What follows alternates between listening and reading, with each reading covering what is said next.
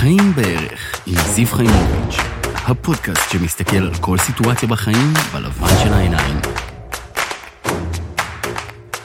שלום וברוכים השבים וברוכים הבאים למי שמצטרף אלינו פעם ראשונה לפרק נוסף של חיים בערך. אני זיו חיימוביץ', והיום אנחנו בפרק השני בעונה השנייה. בפרק הקודם דיברנו קצת על לרתום את הסוסים לפני הגלה, ואיך אנחנו קופצים הרבה פעמים לפני שאנחנו יודעים בכלל לאן, ומי שלא שמע, אתם מוזמנים לחזור לפרק הקודם, נמצא כמובן בכל פלטפורמות העסקתים. ופה היום אני הולך לדבר על פוקסים. על אנשים שלא יגידו, או לא יעזו להגיד שהם ברי מזל, והם עוטפים אותנו מכל הכיוונים, ואני רגע הולך לתקוע להם טריז בעין, ואני הולך לעשות את זה בגאווה גדולה ועם גב זקוף, מהסיבה הפשוטה שאני פשוט לא מאמין בזה, אני אפילו לא יכול להגיד תנסו לשכנע אותי, כי אני לא אשתכנע בזה. אנשי הפוקסים, זה אנשים שספרו לכם על ההצלחה שלהם, והם התחילו לעטוף אותה בכל מיני סיפורים. זאת אומרת, יבואו ויספרו שההצלחה שלהם זה הדבר שאתם חייבים בעקבותיה ללכת אחריהם או משהו כזה, והם יעטפו את זה ויהפכו את עצמם למצליחנים בעקבות הצלחה היחידה הבודדה. אנשי הפוקסים זה אנשים שהם לא עושים תהליכים, והחיים עצמם הם תהליך אחד ארוך וגדול, ומי שמאמין שפוקס הוא איזה דרך שלמה, פשוט פספס את המטרה. פספס את המטרה, והוא לחלוטין גם לא ירוויח, ואני אתן לכם דוגמאות משני העולמות, גם מעולם הפיננסים וגם מעולם הדיאטה. אדם שעשה דיאטה, לא משנה איזה דיאטה, בואו נשים רגע איזה הנחה על השולחן, כל דיאטה שתייצר גירעון קלורי, תוריד אתכם במשקל. אין דיאטה אחת שתצליח יותר מאחרות. גירעון קלורי ייצור ירידה במשקל. אני לא דיברתי על מה בריא יותר או מה בריא פחות, דיברתי על ירידה במשקל. אם אתם תהיו במינוס, אתם תרדו. משוואה מאוד מאוד פשוטה. ולכן אלה שיבואו ויספרו לכם על כל מיני דיאטות, קסם, עניינים, אני כבר אומר, שרלטנים, אתם צריכים בעיקר להבין שהדיאטה היא ההתחלה של התהליך. כי כמה מאיתנו עשו, או כמה מאיתנו מכירים אנשים שעשו דיאטה, ירדו מלא במשקל, הגיעו לשולחן החג, כולם החמיאו להם, פתאום יכולים ללבוש לבן, וכולם ככה מוחאים להם כפיים, וכל הכבוד, וכמה חודשים אחרי זה, שהם סיימו את הדיאטה, כי הם סיימו את התהליך. זה ההגדרה, סיימת את התהליך, הגענו ליעד, הבחור שלקחנו לכם את הצ'ק השמן של הדיאטה, סיים כבר את התהליך שלו, אתם לא למדתם כנראה יותר מדי בדרך, ויש פה בעיה, ועליתם במשקל. כמה אנשי אקורדיון כאלה אנחנו מכירים? אני מכיר מלא. גם כמאמן שמתעסק בעולמות הפיטנס בנייט ג'וב שלי, וגם כאדם שמסתובב לו בעולם. וגם אני שירדתי במשקל, וירדתי למעלה מ-30 קילו, אני חושב שהדבר הכי גדול שאני מצליח בו, זה לא הירידה במשקל, שהייתה תהליך מגניב שכמה חודשים. אני חושב שהדבר הזה שאני מצליח לשמור למעלה מ-16 שנים על משקל תקין ורזה ובריא, זו ההצלחה, ולא תהליך הירידה שעשיתי בגיל 17, אבל 16-17, אבל זה לנקודה אחת. הנקודה השנייה היא, בואו נדבר על אנשים שזכו בלוטו. אנשים שזכו בלוטו זה החלום הרטוב של כולנו. מי מאיתנו לא רוצה להתאשר ברגע? למלא תופס, לשלוח, לשכוח, ושתתקשר אלינו אראלה ממפעל הפיס, אני לא יודע אם היא קיימת האמת עדיין, אבל שיתקשר אלינו מישהו ממפעל הפיס, ירגש אותנו ויגיד לנו, זיו, אני מקווה שאתה יושב, זכית ב-30 מיליון שקלים, פונקט בלוטו. אני לא חושב שיש מישהו שהיה לא חולם על זה, גם אני חולם על זה, בא לי להתאשר ברגע. אבל, אם תעשו מחקר סטטיסטי, לא בדקתי, אבל אני משוכנע שאני צודק, רוב המתאשרים האלה לא נשארו מיליונרים. לא רק שלא נשארו מיליונרים, אחוז לא מבוטל מהם, ואני לא אתפלא אם זה בעשרות אחוזים, פשטו רגל, זאת אומרת, לא רק שלא חזרו למצב שממנו הם הגיעו, אלא פשטו רגל והפכו להיות אנשים שהם איבדו הכל. מהסיבה הפשוטה שהם לא למדו את התהליך של התנהלות בכסף. הם קיבלו מקפצה, הם קפצו ופשוט התרסקו. וזה משהו שאני רוצה לדבר על תהליך.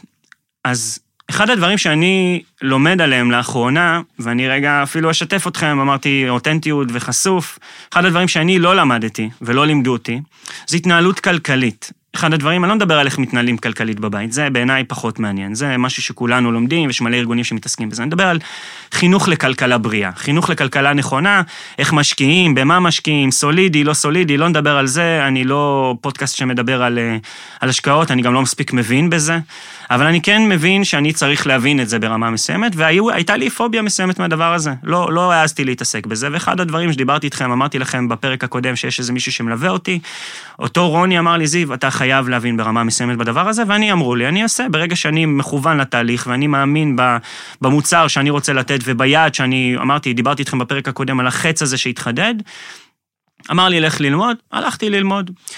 וכשהלכתי ללמוד קצת על כלכלה, נתקלתי בשם שכולנו מכירים, ואף אחד אולי, סליחה, ולא כולנו יודעים את השורה התחתונה של הדבר הזה, של האיש המאוד מאוד מיוחד הזה, זה ברני מיידוף. אבל לפני שנדבר על ברני מיידוף, אני רוצה לדבר איתכם על מישהו שכולם מכירים, וכולם מכירים את המשפט שלו, אני מדבר על מייקל ג'ורדן. מייקל ג'ורדן, גדול שחקני הכדורסל אי פעם, אמר משפט שכולם אוהבים לצטט אותו, אני חושב שראיתי אותו בכל המצגות, של כל המנטורים, של כל מה שאתם רוצים, והאנשי ההשראה ווואטאבר, ואני רוצה לצלול לעומק למשפט הזה, דווקא מכיוון מעלה אחת הצידה. רוב הדברים שאני אדבר, אני אשתדל לא לחזור על כל מיני אנשים שאמרו, ואני אבוא מאיזה זווית קצת שונה. מייקל ג'ורדן אמר, שאם סוכמים את כמות הזריקות שלו, הוא החטיא יותר ממה שהוא זרק. זה לא המשפט המדויק, אבל זה ככה רוח הדברים. אז מה רוב המנטורים יגידו לכם? תמשיכו לזרוק ותמשיכו לזרוק ותמשיכו לזרוק. עכשיו זה נכון. תמשיכו לנסות מדויק, תזרקו לסל, אל תזרקו סתם. אני מכוון אתכם רגע לפרק הקודם, בפרק הקודם דיברנו על לכוון למטרה, אל תזרקו סתם לקהל, אתם לא תהיו בכלל בכיוון, תזרקו לסל, זה ייכנס.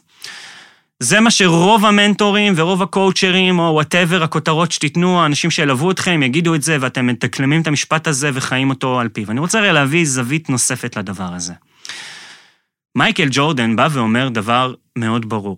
אם תסכמו את כמות הסלים שהוא קלה, הוא קלה המון, הוא היה אחד מגדולי הקלעים ב-NBA, הוא לא הגדול מכולם, אבל לחלוטין הוא ידע מתי לקלוע, הוא ידע איפה לקלוע, הוא ידע להגיע במאני טיים, יש עליו סדרה מהממת בנטפליקס, לכו תראו, למי שלא ראה, אבל המקום הזה שהוא בא ועשה, זאת אומרת, אם סוכמים את כמות הזריקות שלו, וכמות הנקודות שהוא יצר, הרווח שלה הפך אותו למישהו. זאת אומרת, הרווח אל מול ההפסדים, במרכאות של ההחטאות שלו, היה גדול יותר. גם אם הוא החטיא 70% וקלה 30%, הרווח של ה-30% היה גדול יותר. אז בהתאמה לדבר הזה אני רוצה להכיר לכם את ברני מיידוף. ברני מיידוף, אחד מגדולי המשקיעים, מיליארדר, אחד מגדולי העשירים בעולם היום, לדעתי פעם אחרונה שבדקתי, הוא יושב על 126 מיליארד הון אישי, והרוב מקרנות שהוא השקיע בהם. עכשיו, ניתן נתון כדי רגע לפרק את ההתנגדות, הוא לא משקיע רגיל. זאת אומרת, השקעות רגילות בדרך כלל סולידיות ישבו על 4-6%, משקיע שהוא קצת יותר ריסקי יעשה 12% בשנה, אולי 15, אל תתפסו אותי במספרים, שוב, אני לא איש השקעות. ברני מיידוף סוכמים את ההשקעות שעושה לאורך השנים, הוא עושה 22%. שזה מלא. זה כאילו פי 2, הוא פשוט משקיע מאוד מאוד חכם ומאוד טוב, ועם המון מזל גם, אבל מזל שהפך להיות שיטה, הוא הפך להיות סיסטמטי. אם אתם זוכרים שדיברנו על הפוקס הזה, אולי התחילו בהתחלה כפוקס, אבל מתוך הפוקס הוא יצר סיסטמה, יצר שיטה, שהפכה להיות תהליך עם הזמן, והוא פשוט חידד את זה והפך להיות מדויק. זה דבר אחד. אבל אני רוצה רגע לדבר על משהו שהוא עשה שרובנו לא עשו. ברני מיידוף היום, אדם למעלה מגיל 80, ואני רוצה לתת לכם עוד נתון. ברני מיידוף הפך להיות מיליארדר ענק, ממיליונר גדול למיליארדר ענק, אחרי גיל 60. תקשיבו טוב למספר, אחרי גיל 60 הוא הפך להיות אחד האנשים הכי עשירים בעולם. איך הוא עשה את זה? הוא נגע בערך שאלברט איינשטיין קרא לו הפלא השמיני של תבל, ריבית דריבית. לא נדבר על זה, לכו תשמעו, יש מלא פודקאסטים שמדברים על זה, אבל הוא ניצל את הדבר הזה בזכות ההתמדה שלו בתהליך, וההסתכלות לאופן רחוק, רחוק, רחוק, שבסוף שם אותו היום כאחד האנשים הכי עשירים בעולם. מה הוא עשה בעצם? הוא מגיל 10 הבין איך הכלכלה עובדת. גאון, אמרנו. גאון, מבין, הוא לא אדם רגיל. אבל אפשר ללמוד ממנו הרבה. הוא מגיל 10 הבין את הדבר הזה והתחיל להשקיע. התחיל להשקיע במניות, הוא הבין את הערך של הבורסה, הוא הבין שהבורסה באופן תמידי תעלה, והוא גם הבין שהוא צריך להשקיע לטווח רחוק. והוא הגיע למצב, למה, כאילו, תשאלו את השאלה המתבקשת, איך זה שרק בגיל 60, אם מגיל 10 הוא משקיע, איך זה שרק בגיל 60 הוא הפך להיות כזה עשיר, זה פשוט שהגידול שלו הפך להיות אקספוננציאלי. מה זה גידול אקספוננציאלי אל מול ליניארי? ליניארי זה גידול קבוע, אקספוננציאלי זה אומר שהוא גדל, וכמו שאני עושה רגע עם האצבע, הוא הולך ומאמיר, והופך להיות כלפי השמיים כבר בשלב מסוים בגידול שלו, כי הריבית של הריבית של הריבית של הריבית של הריבית של הריבית שלו, זה כספים שאפילו הוא בעצמו לא שלו בהתחלה, אם אתם מסתכלים על זה, זה לא כסף שהוא הביא מעצמו, כבר למד לעשות את הכסף, ואז המכפלות הן על מכפלות אדירות, זה בערך כמו לעשות חזקות. בגלל שאני לא אדם פיננסי שמדבר על פיננסים, אני לא אצלול לדבר הזה, אבל ברגע שמסתכלים על ברני מיידוף, וברגע שמסתכלים על מייקל ג'ורדן, אנחנו מבינים דבר אדיר.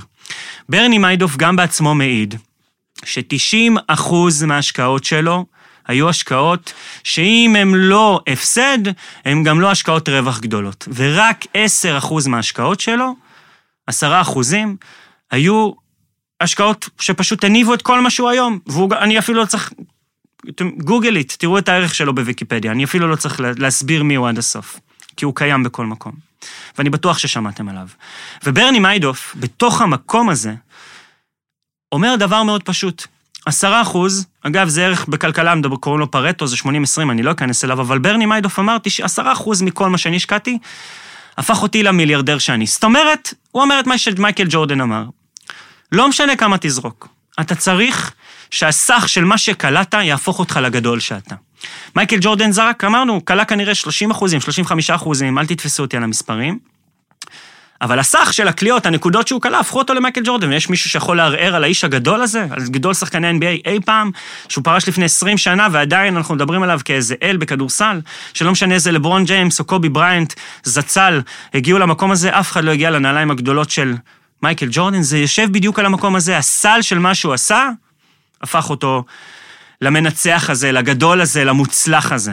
אז אם אנחנו לומדים על ברני מיידוף, מתוך המקום הזה, אנחנו יכולים לחזור רגע לתחילת הפרק ולדבר על הפוקסים. שבא אדם ואומר לכם, וזה פרק שאמרתי שאני רגע תוקע בו טריס בעין וקצת מציס ומטריס ואומר דברים נגד. מסתובבים להם המון אנשים, מאוד מאוד מאוד מאוד מאוד מספרי סיפורים, נקרא לזה בצורה העדינה. ומספרים לכם על ההצלחה ובואו תלמדו ממני ומוצאים קורסים ווואטאבר וכאלה. עכשיו, יכול להיות שהם טובים, יכול להיות, אני לא בדקתי את כולם. אבל אנחנו מוקפים בזה. ואם יש משהו שאני מתווכח עם אמא שלי כל הזמן, זה על הדור ההוא והדור עכשיו, אבל יש משהו שהיא צודקת בו. אני אומר לה, אני לא אדם מדופלם עד הסוף, למדתי לימודי תעודה הרבה, קופירייטר, מאמן, למדתי גם תעשייה וניהול, לא סיימתי את התואר, אבל הגעתי רחוק מאוד בתואר שם, זאת אומרת, אני לא מדופלם עד הסוף. הדור של אמא שלי, שהיא עברה את גיל 70, הסתכל אחורה והגיד, היא אומרת לי את זה עד היום, חסר לך משהו, התבלין הזה, היא לא מצליחה להבין איך אפשר להצליח, אורך ילדים היום, בני 20, 23, 25, ואני חטיאר בן 34, איך הם מיליונרים מסתובבים להם עם כל מיני זה, אז דבר ראשון, אל תאמינו לכל מה שאתם רואים, זה דבר ראשון, האינסטגרם קצת מסנבר ומעבר אותנו, וכל תרבות המדיה הזאת, אם הוא נוסע ברכב ספורט לא אומר שהוא מיליונר, זה נשים את זה רגע בצד, אבל היא באה ואמרה משהו שאני כן רוצה רגע כן ללמוד ממנו, כי כל מי שאומר לי משהו, אני משתדל מצד אחד לא להסכים איתו על הכל, כי יש לי צח הערכים, יכול להיות שאני מסכים איתו על הכל, אבל אני כן משתדל ללמוד ממנו. אז אני לא מסכים איתה שאני חייב להיות מדופלם בשביל להצליח, כי לראיה אני עושה את מה שאני עושה, ואני סבבה לחלוטין, ואני בדרך שלי, ואני לא מדופלם כמו שהדור שלה היה רגיל, אבל יש משהו שהיא אומרת והוא צודק. כשאתה הולך ללימודים אקדמיים, אתה בהכרח עובר תהליך.